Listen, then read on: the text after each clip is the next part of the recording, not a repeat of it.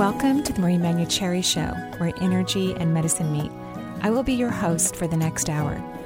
I have over 19 years of healthcare experience and began my career as an energy medicine practitioner while working as an oncology nurse at a Seattle area hospital. My skill in moving energy combined with my medical background have been a catalyst for change in many people's lives. I hope the next hour will be transformative for you as well.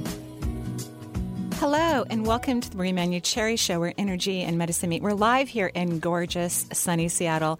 In fact, on my way to the studio, I'm telling Alyssa, my assistant, because we drive together every Thursday, um, usually, hopefully, with the with the top open, or I should say, the sunroof open, and tea in our hands uh, to keep warm. but of course, no tea needed today unless it was iced. Um, that we're kind of thinking that we're just going to, after the radio station, we're just going to bag the rest of the day. Well, let's let the clients work on each other because um, I'm sure they know what they can do to help one another. Um, they've been they've been educated well, I, I think. Anyway, we're just going to go sit in the sun. What do you think, Eric? That sounds like a good yeah. plan to me. It's a beautiful day. Gorgeous. And, uh, it's going to be very warm today. It's supposed to be around 80 degrees, and then tomorrow's supposed to get up to like 86. So awesome. everybody that thought, oh, the fall is in the air, well, you know, welcome back to summer. we still got a few more days of it. Yeah. So do you want to like just skip out on the radio station too and just join us out in the sun? I would love to do that. oh, I, am not sure that I I can, but I, would I love know. to. and of course, we're not going to really. Uh, so, you know, if you are scheduled to come to my house after the radio station, please come because I will be there. Uh, but yeah, it's really gorgeous. And then on Monday, uh, Alyssa and I, well, actually, yeah, Monday night, we take off for the red eye to Boston so I can give a talk on intuitive self healing at the Trident Bookstore at 7 p.m. So we're looking very forward to that.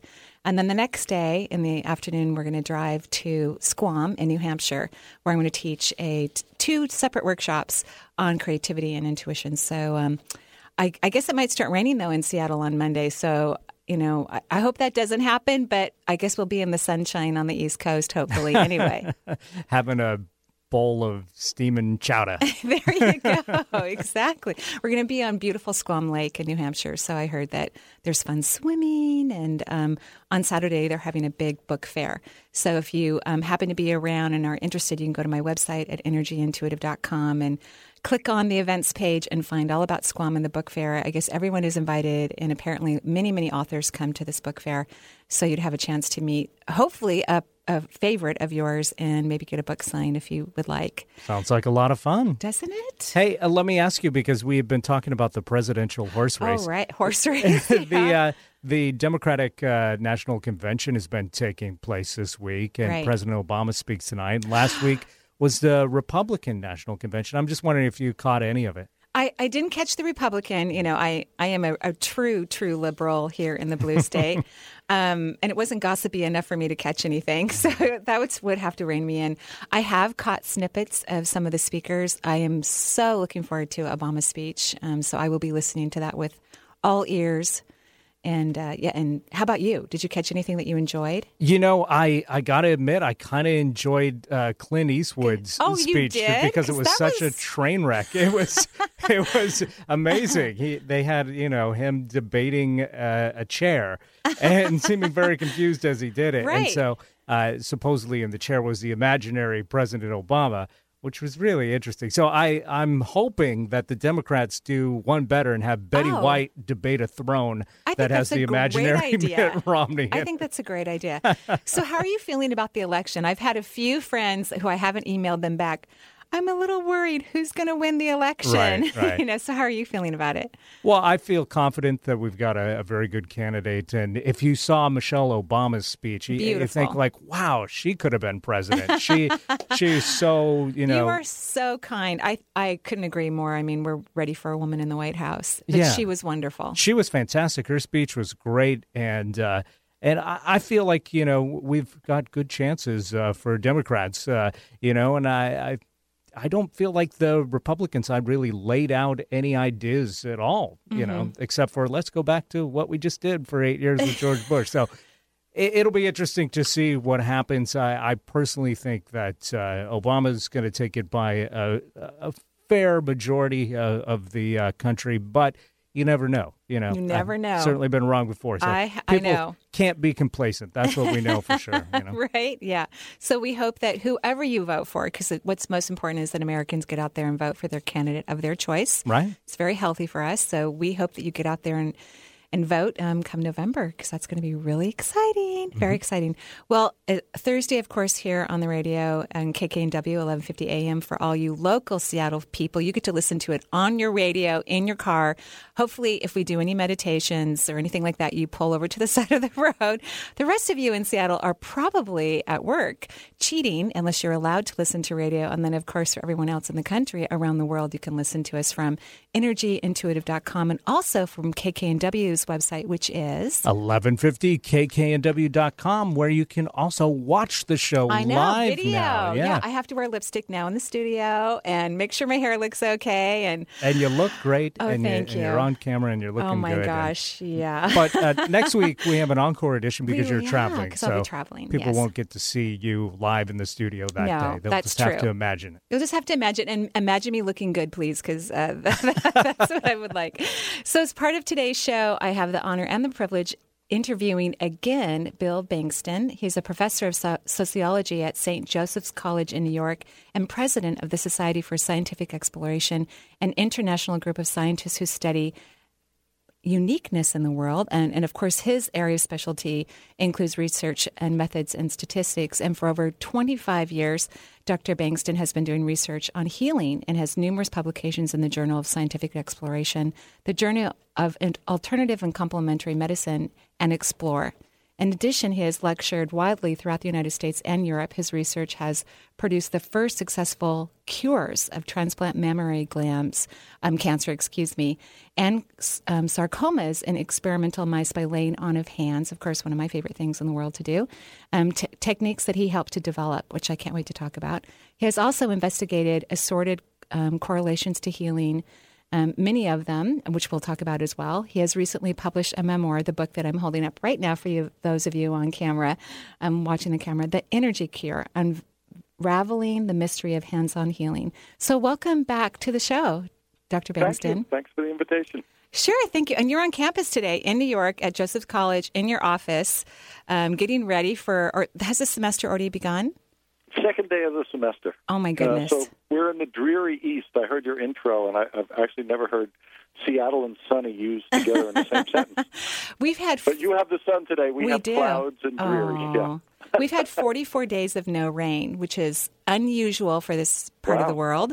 Um, my, Wow. my my water bill is a little high because I'm a lover of plants, so I have uh, hundreds of them throughout my yard. Um, so yeah, uh, if you get bored or gloomy, you can head over to the West Coast and hang out with us, have some tea. Um, so, so really, this book, I mean, it's a very fascinating read because it talks about your history of what got you into the healing world, which is, of course, a fluke, which I think is very true for a lot of people who work in the healing industry. It wasn't like on their radar. It w- wasn't not all. a plan, right? And and you were you were young. I think you had just finished either your bachelor's or your master's degree. I can't remember which one. Bachelor's degree, yeah. Your bachelor's degree, and you were working as a lifeguard. Is that correct? Yep, yep, Yeah. yep. That, that's what most people do. Get, go to college. You know, get jobs as lifeguards. That's what I was doing. Yeah. and you met this strange young man, or maybe he was a little bit older than you, actually, because he was married. Um, ben, as you refer to him in your book. And he was a psychic, actually. Yes, and he had just discovered, uh, so he told me, that uh, eight months earlier he was able to do psychic readings. And I thought that was interesting, and I don't usually default to belief, so I wanted to test him right away.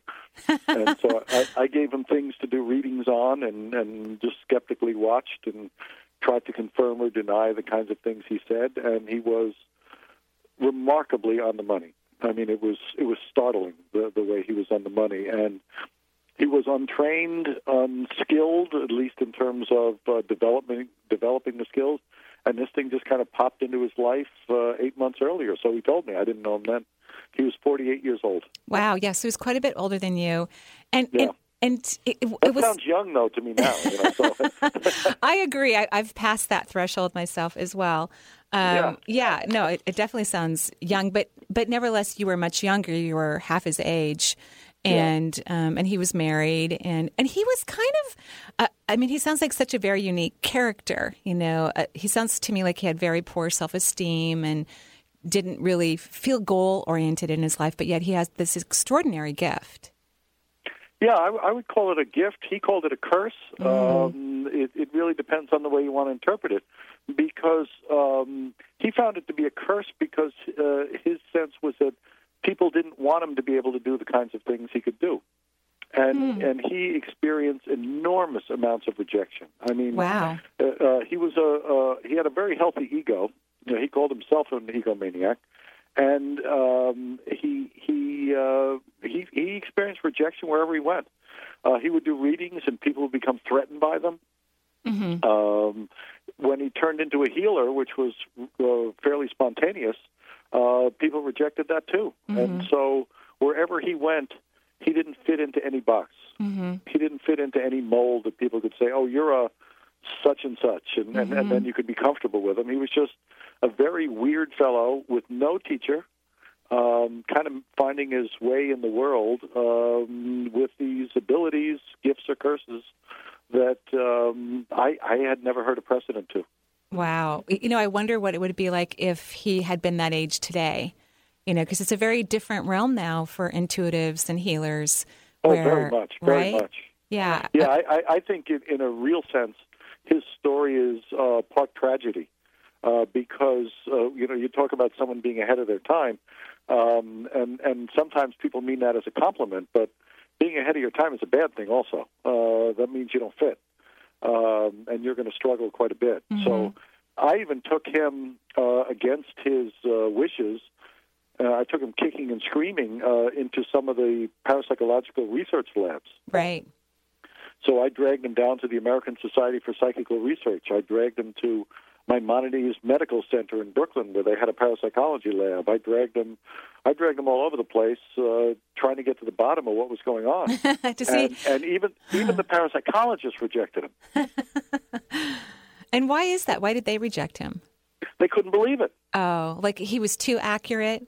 It was too much. Mm-hmm. They they couldn't do it, so something was wrong, and mm-hmm. and it was really it was astonishing because the complaint within the field of parapsychology at the time was that you needed a reliable, repeatable subject, a reliable, repeatable experiment. And the, the complaint, which existed very strongly then, and to some extent still, is that uh, when you try to take these gifts or curses and you put them, uh, subject them to laboratory conditions, oftentimes they're not particularly reliable under these uh, artificial conditions. Mm-hmm. And, and this guy would walk into the lab and just do his stuff. And uh, I mean, we we hooked them up to, for example, EEG machines, and the readings they said were impossible. The machines must be broken. Wow. Uh, uh, since that time, other people have replicated, but it, he was again at least thirty years ahead of his time. Wow. And, and even the parapsychologists said, "Well, this can't be. You know, the, the data output are, are not possible. You can't have high beta function at the same time you're having a theta output. Uh-huh. Uh, since that time, that's not considered right. impossible, but at the time it was, no, this can't be, you know, get away. Right. I, I think that having a very high theta um, energy is crucial and very important in the healing world. You know, for the healer to have that in his or her mind is incredibly important. At least I believe that. And um, what would happen is he would go into this uh, very spontaneously. He didn't do anything. Uh, right. So if you put if you put an object in his hand, and he was going to start to do something, some psychometry, then his brain pattern just changed. Mm-hmm. It, it, wasn't anything that he, he was trying to do. Uh, mm-hmm. in, in, he wasn't meditating. He wasn't uh, seeking anything. It just happened to him, and the, and the parapsychologist said, "No, this can't be." Wow. Wow. So despite, you know, the craziness or the interest because you were having I'm sure a fabulous and wonderful time hanging out with this guy, that it was interesting. yeah, and really, even though you know you could call the story tragic or that his gifts, uh, per Ben's words, were a curse for him, it really led you on your path enormously. Oh, absolutely. Yeah, Th- this guy was a fork in my life path, mm-hmm. and uh, as you pointed out, I didn't seek it; uh, it kind of fell in my lap, and the the when when you see these kinds of extraordinary phenomena you, you, I mean, one thing you can do is just say, "Well, this is too nutty," and walk away, which is what most people did. And I, I couldn't let it go. Mm-hmm. It, it was just, uh, it got my attention uh, to the point where I, I had to find out. I had to keep going. Wow, that's amazing. And so then you went on to get your master's degree, and, and did you do that in sociology as well? I did that, and yes, I got a master's and a PhD both in sociology. Wow, yeah. wow. And when did you start? Because um, Ben believed that you had healing abilities. That's what he told you. And he believed in that for you. So when did you start utilizing those abilities? Well, I watched him uh, doing uh, when, when he morphed into a healer, mm-hmm. um, and I was the first person he ever healed. I used to have a bad back, right. and uh, put his hands on my back, and we, I mean, we, neither of us really had any idea what we were doing. I was simply in pain one day, and he, um, uh, I, I said he was picking up the pain. He didn't know it was mine, so he was walking around holding his own back, and I told him that actually it's mine and uh, he, he said, uh, "Keep your pen to yourself." And uh, I said, "Better idea, fix it." I said, "I got a better idea, fix it." and, and and he said, "How?" And I said, "I don't know." Uh, so I, I leaned over on a. I mean, you got to see, you know, two completely clueless people going through this. Cause uh, it sounds so much fun, really. We didn't have any idea what we were doing. So I'm leaning over on a kitchen table and uh, I, I, I bend over and I said, "Put your hands on my back." And I, and he said, "And then what?" And I mm-hmm. said, "Just fix the damn thing." and he said, "How?" And I said, "I don't know. Uh, just do it." And so he put his hands on my back, and weird stuff started to happen immediately. And that literally was the last time I ever had a back pain. Wow, I, I just think that is phenomenal and amazing. And, um, you know, I think that people who have strong empathy and their ability to feel others, they can sense when other people are having pain. And when you have the ability to help it heal, I think the pain in someone else's body kind of jumps in yours so that you'll have some realization that another person is in pain. Because our, yeah. bo- our bodies are talking to each other all the time, communicating, whether we're aware of it or not. Yeah, and and and oh, I I, I particularly like the last thing you said. So since I mean uh, many years later, I, have uh, I've demonstrated that using EEGs and functional MRIs. Uh, hmm. So I have I have a paper that uh, that shows two brains going into phase lock at hmm. a distance, but it's not conscious. Hmm. So I'm, I'm, I'm focusing in on the, your last part where you said not necessarily consciously aware and I have a whole lot of EE, uh, of functional MRI data that indicates the same thing. Wow! That th- these reliable effects of a linking between two people occur, uh, even if the people aren't consciously aware. Right. You know, the and first. I think, I, Go I ahead. think we've spent too much time looking at the conscious awareness rather than looking at what is actually going on within us. Right. And I, I think that's absolutely true. I think that in, as healers, that's our job too, is to get completely out of the way, not um, control what's happening, because things could be happening way outside of our consciousness on a completely different level that can affect positively something here in the physical realm that we wouldn't understand or even understand how it happened. You know, the very first time I felt pain in my body that wasn't mine, that I had an awareness of, was when I was a nurse. And of course, we were charting our patients' pain all the time. We knew what hurt and what level it was at, and they were on pain medication. I was an oncology nurse. And I started laying hands on patients in the hospital. And I would have these just weird shooting pains in parts of my body while I was laying hands on people, areas where they had not commented negatively about pain in their body. And sometimes cancer patients just don't want to complain anymore. They're tired of it. They're already medicated. Maybe they feel even over medicated. And so the last thing they want to do is complain about an aching back or, you know, a sore neck. And, um, and so that's how, at first I thought it was my own body, you know, oh my gosh, all of a sudden I have this, you know, crushing back pain um, or some other pain in my body. And sure enough, it was really the patient. Although we had no clue, even though we'd been asking them every shift, how would you rate your pain? you know, so yeah. I found that fascinating. And then we could, you know, in, in many cases, we really needed to provide better um, mattresses for them because really they're they're laying down so long that I think that that attributed to their pain. Yeah, and I, I think the the important, most important thing, um, uh, I agree with you, is to get out of the way. So mm-hmm. when, when my back was initially fixed, uh, there was no ritual. There was no instruction manual. There was no, you know, essentially it was just do it. And, exactly. And how would you do it? I mean, really consciously, uh, it, I don't. I wouldn't know what to do. He right. didn't know what to do. Right. He put his hands on and just kind of let it go. Exactly. And, and nature took its course. Absolutely. And uh, I think if he had tried, I'm speculating here, but I think if he had tried, I suspect it wouldn't have had the same uh, effect. Mm-hmm. Mm-hmm. I, I, He- he I was- completely agree. He was strong enough to just not try, and and, and, and that takes a certain Ah. amount of ego. Ah, or lack of ego. You know, I, I, I think that ego and fear are synonymous. So, I, I- do too. okay, so yeah, but you're right in terms of having that strong focus. You know, on on maybe in in that moment to be able to be detached because there there is that place where you have to get out of the way and. And there is a, a kind of a focus toward, towards it, although ultimately you want to be completely unfocused. So Yeah, it's- completely. Yeah. And and and so almost everything we do is not conscious. Wow. I almost agree. everything we do. And and so before just before uh, you called here into my office, Mm-hmm. I was eating an apple. Now I don't know how to digest an apple. what what what would my concentration help? right. Right. what does it matter? Because I I just let nature take its course. I'm eating an apple. I like apples and. And there I go. But my body will take care of the whole thing. I, I think the same is true in healing. Mm-hmm. Your conscious awareness is perhaps stroking your own ego a little bit uh, if you need that. But if you're sufficiently an egomaniac like this guy was, then he doesn't need it, and he can just let nature take its course. Wow. Wow. Wonderful. Well, I'm having the pleasure of interviewing um, Bill Bengston. Uh, your name is really William, but you like to be called Bill. Is that correct? Yep. Yeah. Yep. You are the author of The Energy Cure, um, which presents astonishing evidence that challenges us to totally rethink what we believe about our ability to heal. We're going to take a break here on the Marie Manuchehri Show. We'll be right back.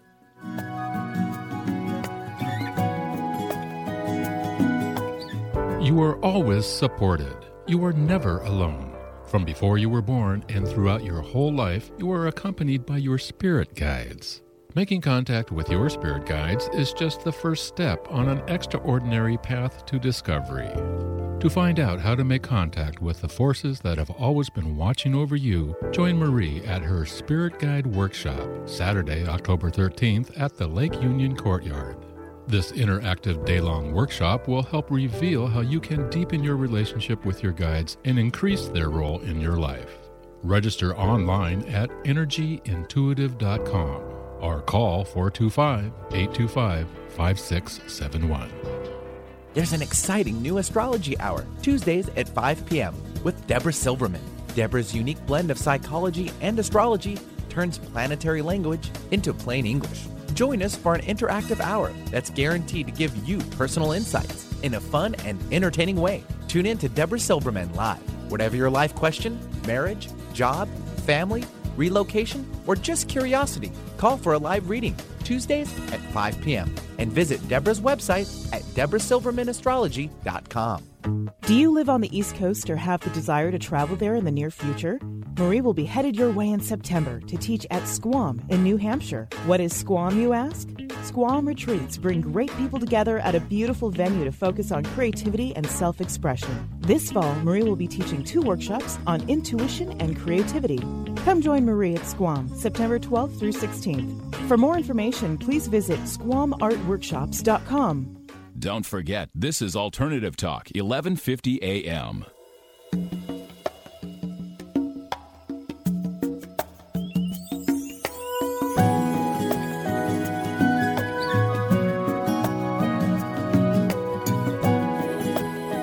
So, welcome back to the Marie Manuchehri Show. I have the pleasure and the honor of interviewing Bill Bengston. He is a sociology professor in New York. Um, and in fact, you're in your beautiful Joseph College office. I don't. Is it beautiful? Your college office? It actually is. Yeah, Ah. it's not. It's not. It's not shabby. The weather stinks, but uh, the office isn't shabby. Oh, and how long have you been there at St. Joseph's College? I think about 200 years. Um, actually, don't know. I think about 30 years or so. Wow, that's a very long time. They must love you there. Um, or they're sick of me, and I have tenure anyway. You know, so it, it could go They can't way. get rid of you, right? They just That's right. it's not going to like happen. penny or something. Yeah. right. So, in the book, um, eventually you and Ben, this man who brought you on a path that you were not planning, a path of healing, and you've dedicated really uh, much of your life to exploring through scientific evidence and experiments, which is phenomenal and unfortunately rare in our country. We don't have enough money, I believe. Um, accredited in that way. We have way too much going into pharmacology, I think, and we need to have it go oh, into. Yes. Oh, yeah. Oh, bravo to you. Bravo. Yeah. Sad, sad, sad. Um, but eventually the two of you parted ways, and it sounded like um, that it had a little bit to do with Lillian's story, which was um, a patient that both of you were working on who, when she first came to you, she was quite, quite ill. Yeah, she uh, uh, she had she was very young. Mm-hmm. She's a nurse, Mm. um, and the friend the friend of a friend of mine. That's how I actually uh, uh, heard of her. And she uh, had aches and pains and uh, some suspicious lumps, and uh, everything showed. Every place that she was examined, she had cancer. Oh my she, she was gosh! like a, she was like a cancer factory. Ugh.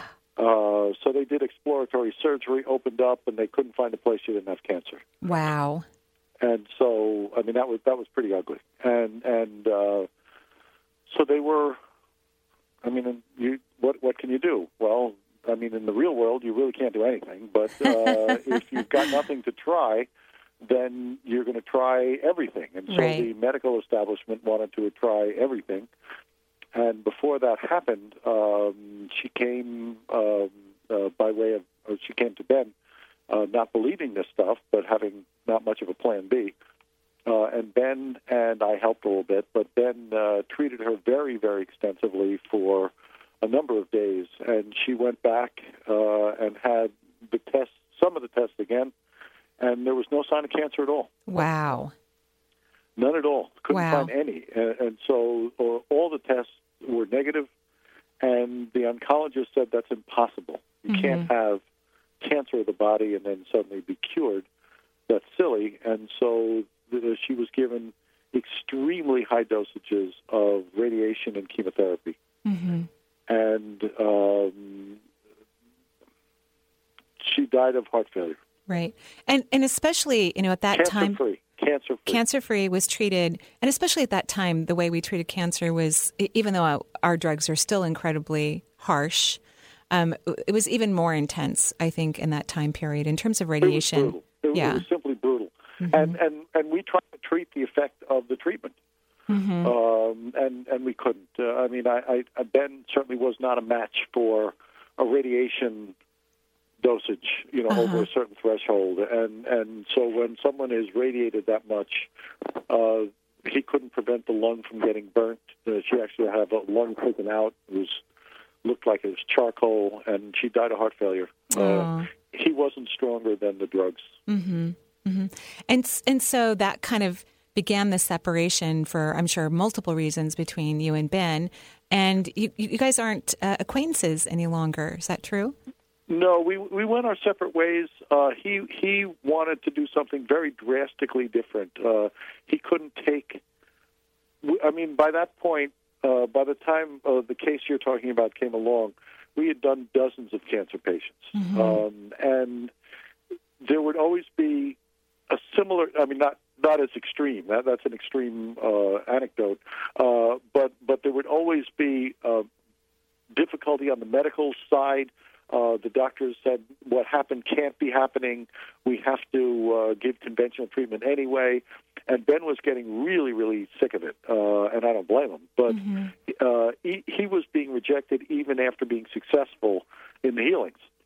Uh, the, the patients didn't know what to do with that because here you had this crazy guy uh, doing this laying on a hand stuff, and at Right. the same time, the, the doctors are telling him, no, you can't do that, and on and on. And so he wanted to run. And I, I was taking the frustration, and my outlet for the frustration was to hit the laboratory.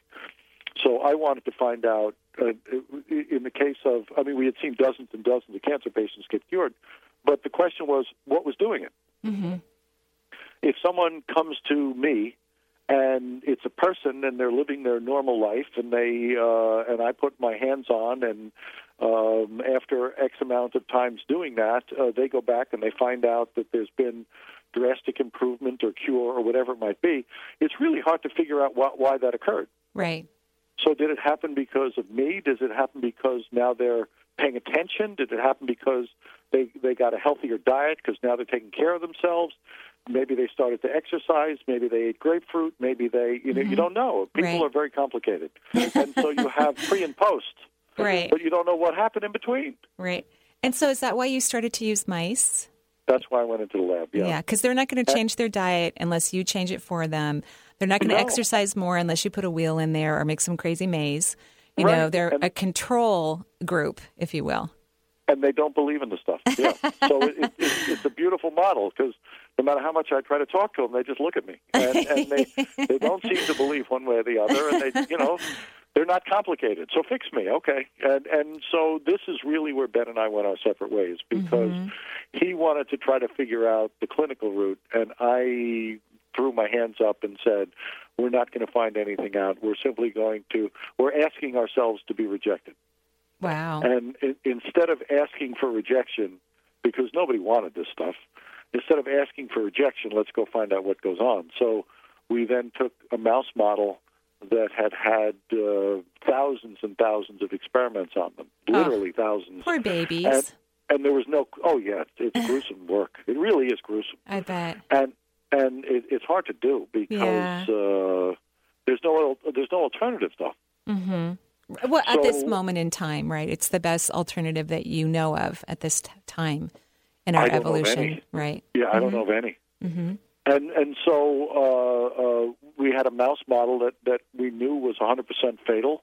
We knew how long they'd die after they were given cancer and how long they'd live, and and and everybody knew that. It's it's, it's all around in the published literature. If you any biologist would know exactly what I was talking about if I gave the you know the technical stuff of the mice, and they go, "Oh yeah, I know those mice," and and so we worked on those, and and so as I said, it's it's a nice simple model. You know everything about them. You know how many how much they're in the light, the dark, what they eat, um, and we we treated the cages of mice, and the mice were cured. Wow. They got cured faster than the people. Wow. Wow. That And that is cured, amazing. I mean, real. I mean, really cured. I Right. used to say, re- I used to say remitted, but it's not a remission. I was corrected because it's not like it, they get better. They're cured, and they're cured for life. It, they, there's never been a single case of a of a recurrence of the cancer, right. That that is And- amazing. and you can't give it to them again. So they've we've even re-injected some of them. Oh it won't take- my gosh, I love that. I just love that. They can't be given cancer. Oh, I just love that. I love it. That Yes. makes me very happy. It's interesting. It's very interesting. And you help cure them through just hands-on healing. Yeah, only that. Wow. So Ben and I went our separate ways because of that, because he wasn't really interested in lab work, and um, he didn't think that it had any. If it was going to be very fruitful, I, I did, and uh, so we went our separate ways. And he went off into the sunset and doing whatever he did, and I went off into my experimental world. Yeah, which is And, uh, amazing. and how many experiments have you done with energy healing and lab rats or mice um, in the last 25 years? the the full full lifespan with mice, formal studies. Uh, I have a dozen. Wow. Um, and then there's many, many, many other kinds of studies. Uh, Many in vitro studies on cells and bacteria, you know, and all those kinds. So I have many dozens of those because they're simple to pull off. You know, they're, they're quick down and dirty. The mice stuff is hard to do because it's hard to set up. You have to get through animal committees. Uh, mice live two years, and you know all that kind of thing. It, it, it's it's it's kind of a, a pretty extensive uh, operation to set one of these things up. Wow. That's amazing. So, do you still work on patients? Um, I, I've done people from time to time, but for the most part, no. Uh, Okay. my, my my passion is the lab, Uh-huh. um, and uh, uh, it's it's pretty interesting. I, I would be interested in a clinical trial, Uh-huh. but I can't get approval for a clinical trial anywhere. Wow. I've had I've had invitations from uh, several hospitals, but the problem is that um, if you're dealing with people, at least in the places I've I've been invited, which includes both the U.S. and Canada, you have to give conventional chemotherapy and radiation Right. to, And to cancer patients. and that's not I mean, you prefer to work with someone before they have conventional treatment, I'd only do that. right? Yeah. Uh, Right. Whatever for whatever reason, and I don't fully understand it. Mine is not a particularly good complementary approach. Right. Well, It's I an just alternative. right. It, it is an alternative, right? Yeah. Well, Yeah, and it, but it doesn't it doesn't work as a complementary. well, Well, you know, and, it's and there, there there are people, uh, perhaps yourself, who who can do this stuff Right. as a complement uh, to conventional stuff. I I- for I, I don't know really the reason, but it's a clue. right. Um, I I don't seem to be able to do it. Neither could Ben. So yeah. there are. I, I'm I'm grateful for people who can do it as a complement. I can't. I can only do it as an alternative. What um, what I have found interesting in my own practice is that, and most people have seen who come to see me, they've already done everything. The majority of them, you know, so you know, I'm kind of their last ditch effort. I'm thrilled when I get someone before they actually do conventional Yeah. treatments, and and I do love to work with patients who get conventional treatment as well. I like to help them through that, and I'm always amazed and surprised how incredibly well they do with um, holistic medicine as a partner for them. But when I, I've had some patients, because as you know, chemotherapy is a carcinogenic, so unfortunately it can create other cancers, e- even if if the first one goes away from treatment, you know, from conventional treatment. And so I've had a few clients who, probably about six that I can think of, who um, you know made it through what what the decisions that they made the first time around. And then, unfortunately, did get cancer again, but decided to do absolutely no treatment, and their cancer went away on its own. Is that right? Yeah. Oh, that's really So- interesting. So I find that fascinating. But it was a decision Yeah. that they made. You know, it's a big choice, a big decision. But they were um, they their cancers went away, and they didn't do any second round of, or I don't know how many rounds they had the first time, but they didn't go back in with conventional treatment. And I I just find that fascinating. I almost wonder if it's a mindset that you know, of, of course, I like to think that energy work helps enormously, but I think how a person can get to that state of mind where they can have faith in their healing and believe that they don't need harsh chemicals to be well. Um, Yeah, I, yeah. I think that's fascinating. So, well, I, I yeah. mean, I, I think a couple of reactions. One, I, I, think it's uh, really interesting that you're able to do this. I, I, for example, don't seem to be able to, Mm-hmm. uh, nor have the persons I've I've trained uh, seem to be able to do it. Uh, they they too work as an alternative, and I, I don't know why that is. I think part of Um, it, because I was an oncology nurse, so I'm very comfortable. I mean, even though I hope that I would choose alternatives if I were faced with cancer, but I don't know Yeah. for sure what I would do. I can't say for sure because I haven't had that choice um, a- at this point in my life, and I hope that I won't. But again, I don't know what I would do for sure. But I think because I'm very comfortable with it and I can see, I allow myself, myself to see the beauty in it as well, which I think allows perhaps um, for energy to flow through regardless. Um, but I don't know Yeah, for I- sure. I don't know. Yeah, and and I'm I'm completely comfortable with treating cancer, Mm. um, but I, I I don't know whether it's self-imposed a limitation. You know, it's a very interesting question. It is. Um, as I is. recoil to uh, chemotherapy and radiation, Right, may- right. Maybe it's my maybe it's my problem. You know, and, Might and be don't interesting. Have that hang-up. Right. Maybe it'll Yeah. be interesting to fall in love with a bag of chemotherapy and uh, Yeah. uh, on an energetic level and see Exactly. how it affects. Um, what I'd love to do, Bill, is go to the phone lines because we have people, um, a few of them even outside of Washington, who have questions. And I always love it when I have a guest because then people get someone else's viewpoint, which I always think is lovely. So, who do we have on on the f- phone lines, Eric? We've got Owen calling from North Carolina. His dad's having health problems. So let's uh, bring Owen on the air with us live and see what we can do for him. Hello, Marie and Bill. Okay. Hey, Owen, how are you? I'm good. How are you? Great, thank you.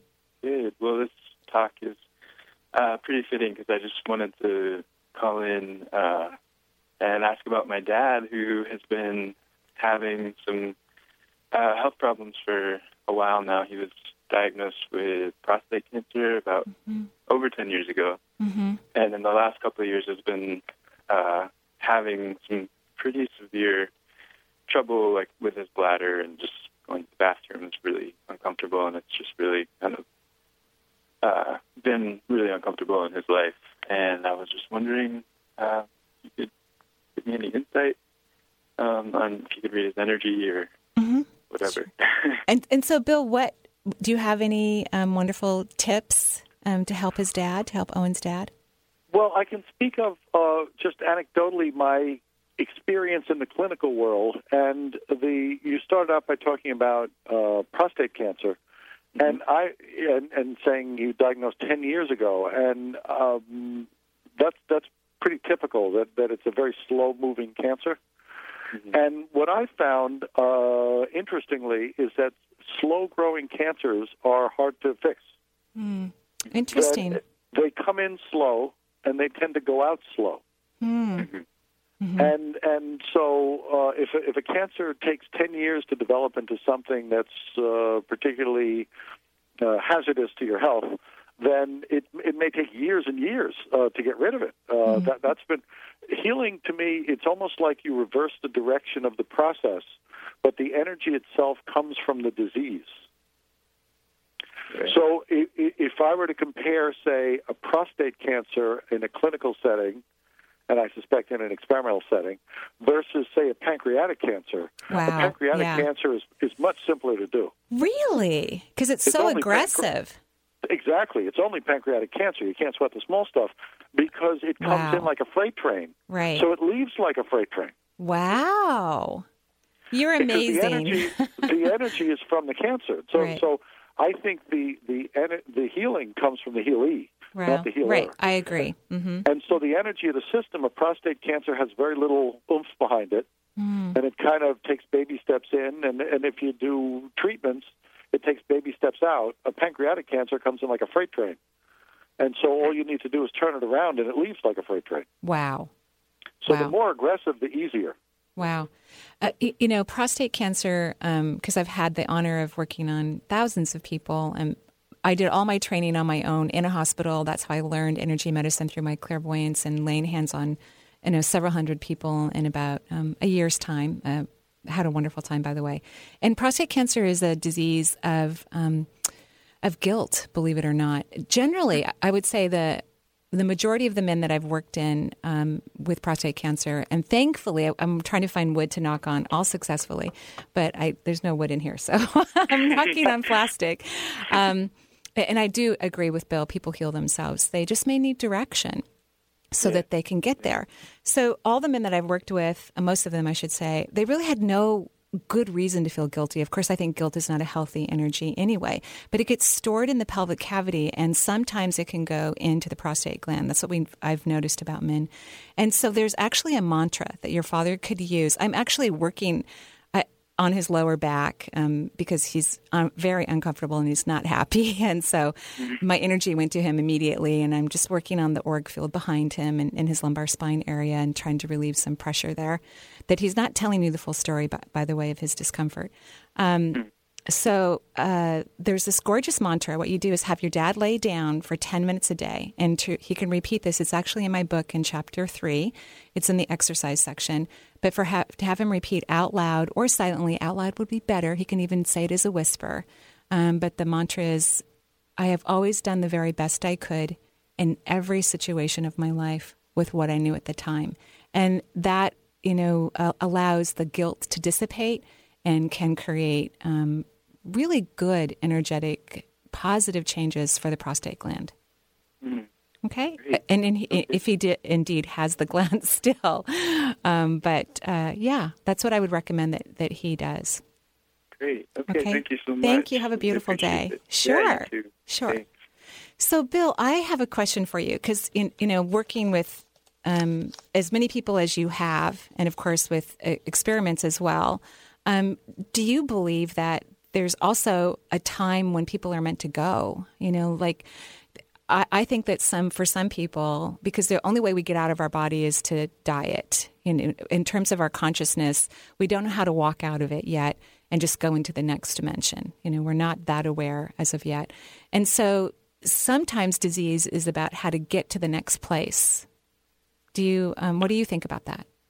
I, I think there's there's clearly a process of dying, and um, I mean I, I I think I can detect it. Uh, It doesn't seem subtle to me. I actually smell it, Uh huh. um, and I, I think uh, reasonably strongly that uh, once the process of dying has begun, that um, it ought not to be reversed.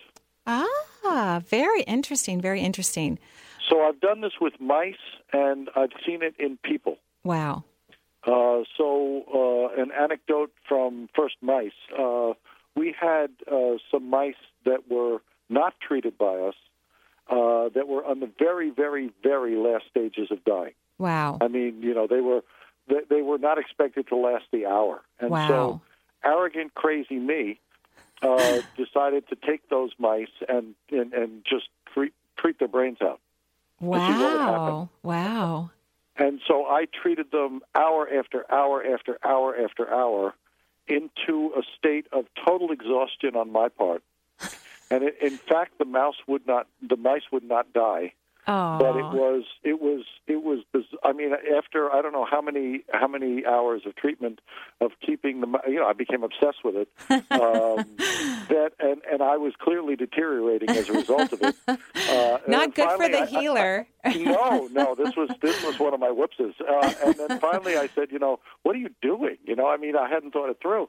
And this is crazy. First of all, by keeping the mouse alive, in effect, I was torturing it. Oh. Uh, and I and I was doing this to what end? You know, and, Right. and so I just I, I, I said stop, and and they all died within uh, 15 minutes. Oh, because they needed to go. They needed to cross They over to to the go, other yeah. side. Wow. And I was the unnatural screw up in, in this whole thing. And Well- I think you can do the same thing with people. I, I, I have. I have my own oops um, that Yeah, that I've yeah. done. You know, where I've I've really worked on keeping someone here when, it, by all accounts, they were clearly ready to go, even though they were not saying that at all. Um, Yeah. In fact, they were scared to death and wanted to stay, uh, according to everything that came out of their mouth. But in truth, um, they really did want Yeah. to go. Yeah. Yeah, So- there's a process. I There think. Once it is. starts, I think I think that you ought not to try to reverse it. I agree. I completely agree. We're we're talking with Bill Bengston. He is the author of The Energy Cure. He's a professor at St. Joseph's University in New York. We're going to take a break and we'll be right back.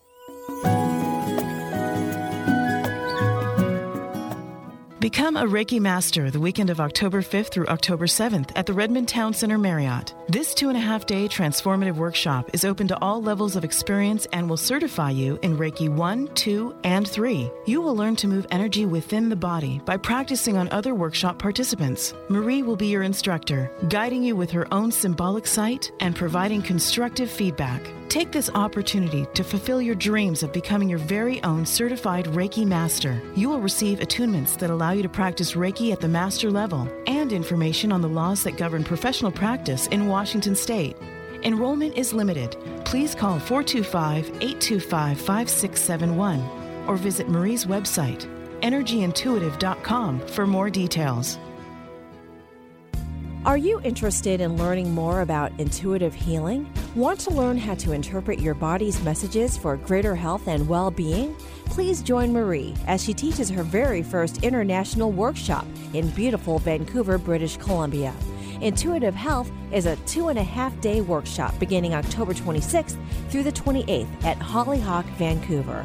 Marie believes that everyone has the capacity to receive, interpret, and successfully use their senses to heal. Find out more at www.hollyhock.ca. Vance and Mitchell welcome Frank Feschino on Friday morning at 10 to talk about the Flatwoods Monster. This legendary case of a landed UFO and a terrifying alien encounter happened 60 years ago in rural Braxton County, West Virginia, and yet has eluded the publicity that surrounds Roswell. But it's every bit as mysterious, and Frank Feschino has the story based on decades of research. That's Manson Mitchell Friday at 10 a.m. and the best of Manson Mitchell Saturday at 11 on Alternative Talk 1150 KKNW. Bringing you fresh perspectives every day. Alternative Talk, 1150 a.m. And welcome back to the Marie Manuchehri Show, talking about fresh perspectives. We're going to be having encores of this show at 9 a.m. on Thursday mornings. So you'll be able to listen to me twice a day. I will still do live shows on Thursday, although occasionally I'll sneak in and do a live show at 9 a.m. And that is starting next week. So you'll be able to listen to us at 9 in the morning and noon on Thursday starting next week, which is kind of exciting. We're looking forward to that. Yeah, spread the love. Spread the love. That's exactly right. So I'm talking to Bill Bengston. He's the author of The Energy Cure. And, you know, I found out about your book because we're both authors of Sounds True, um, which I think is a fabulous publishing company. And, and they know I do radio shows, of course. So they send me books and go, how about this one? Um, Yeah, yeah. And they sent me your book um, last It's a year. nice operation. Yeah, Ah, I know. Aren't they wonderful? yeah. That's a nice. It's a nice group. Oh, yeah, I just feel blessed um, to have them. So we're going to go ahead and go back to the phone lines. And who do we have, Eric? Let's talk to Angela calling from Los Angeles. Hi, Angela. How are you? Hi. Um, I actually spoke with um, you last last time Bill was on. Oh, really? So you already talked to him? Yeah, so it was like earlier. I think it was in March or maybe February. But um, yeah, I read his book and it's good stuff. so, I, and I also want to thank you both for the work that you do. It's definitely, I feel, helps humanity. Um, but Well, on to my you. Oh, okay. Yes. Um, my question: I actually have been working on my story, my for all ages children's story, since I last received guidance from you last time I called, which was a few months ago. And I have a problem with, like, I have characters that I love, but they don't really have a goal. And I'd like uh, my series to, I'd like m- what I'm creating to be a series, and with each episode containing teaching stories. I don't know. So, Bill, you probably love to write. I mean, as a professor, and, and you do research, which takes a lot of writing. Do you have like a tool or some advice to a um, blooming author? Well, uh, the, the the dictum for all writers is write what you love. Yeah. Uh, because if you're not vested in it, then it, it doesn't come. It, it, it, if I write research and, and I write books and articles, you know, quite regularly, uh, and most of my stuff is written for people in, in academics, you know, so it's the kind of stuff nobody reads. uh, it's written for other academics. Um, but if I'm writing something that I love and something that I, I feel passionate about, then it flows. Uh, when I've tried to write things that that that I some stuff just doesn't flow at all. Mm-hmm. So I, I mean that's a self-aware kind of a thing. For example, if I sat down and tried to write a, a book of fiction, uh, I would probably just sit there and stare at a blank page because it turns out I don't have an imagination for fiction. um, I, I can write up what happened in an experiment, and I can do all those other kinds of things, and I can write obviously my own memoir. But uh, I don't. Uh, that wouldn't be my strength. And so my question is, are you writing to your strength? That's all. I I think I might be in my head uh, because I actually was going one way, and then I I had a problem with my sister, so then I had to rework some things, and then take it into a little different direction. But I think this different direction is a good thing. It's just I probably I guess I'm kind of stuck in my head about making it good. I think that Bill's talking about self reflection is about where do I feel passion? What does it feel like so that you can identify it in your writing? And, and- and it's a, it really is a self reflective thing. And it's something that we hope that we can learn to develop every single day in our lives so we can acknowledge it and recognize it in multiple aspects of our life. But um, to be able to notice it in your writing is key. And we're running out of time, Angela, so we won't be able to have um, any more conversation on it. Thank you so much for listening to the show and reading Bill's book. And we and we wish you the best of luck as well. And thank you, Bill, for coming on the show again. Oh my gosh. You're very welcome. It was fun. Yeah, and we wish you a fabulous, successful semester. With um, what um, what year are you teaching? Uh, I'm, I essentially only teach uh, seniors or graduate students. Oh wow. Okay. Well, so you know a lot of these people. Like you've been spending some time with them for a little while. Oh, Well, I'm not allowed to teach people in lower grades. Ah. Uh, apparently, I scare them somehow. I don't know. So, Well, with your graduate students, then you are spending some time with them. Um, true. yeah, so they're fun, and uh, you know, the seniors writing a thesis and all that kind of stuff are fun, and and uh, so we have a good time. Wonderful. And I know that you're welcome. I know that you're working on grants for more research, and all of us, and myself included, um, wish you the best of luck because we would love to see more research in energy healing. And of course, we look forward to reading future books that you may write about it. So thank you so much for what you do. Thank you. All righty. Have a beautiful day. And we, I want to thank everybody for listening to the show. Again, you can hear an encore of this show Thursday at 9 a.m. And you will hear an encore of another show actually at noon next week because I'm going to be in Boston at the Trident Bookstore giving a talk on September 11th at 7 p.m. Then I will be in New Hampshire giving workshops at Squam. You can find all of this on my website at energyintuitive.com. Joyful blessings. Bye bye. Making contact with your spirit guides is just the first step on an extraordinary path of discovery. This is Marie Manuchehri, the host of Where Energy and Medicine Meet, airing Thursdays at noon. My six CD lesson program, How to Communicate with Your Spirit Guides, offers essential training on how to deepen this magical relationship. Don't forget to tune in on Thursdays at noon for the Marie Manuchehri Show.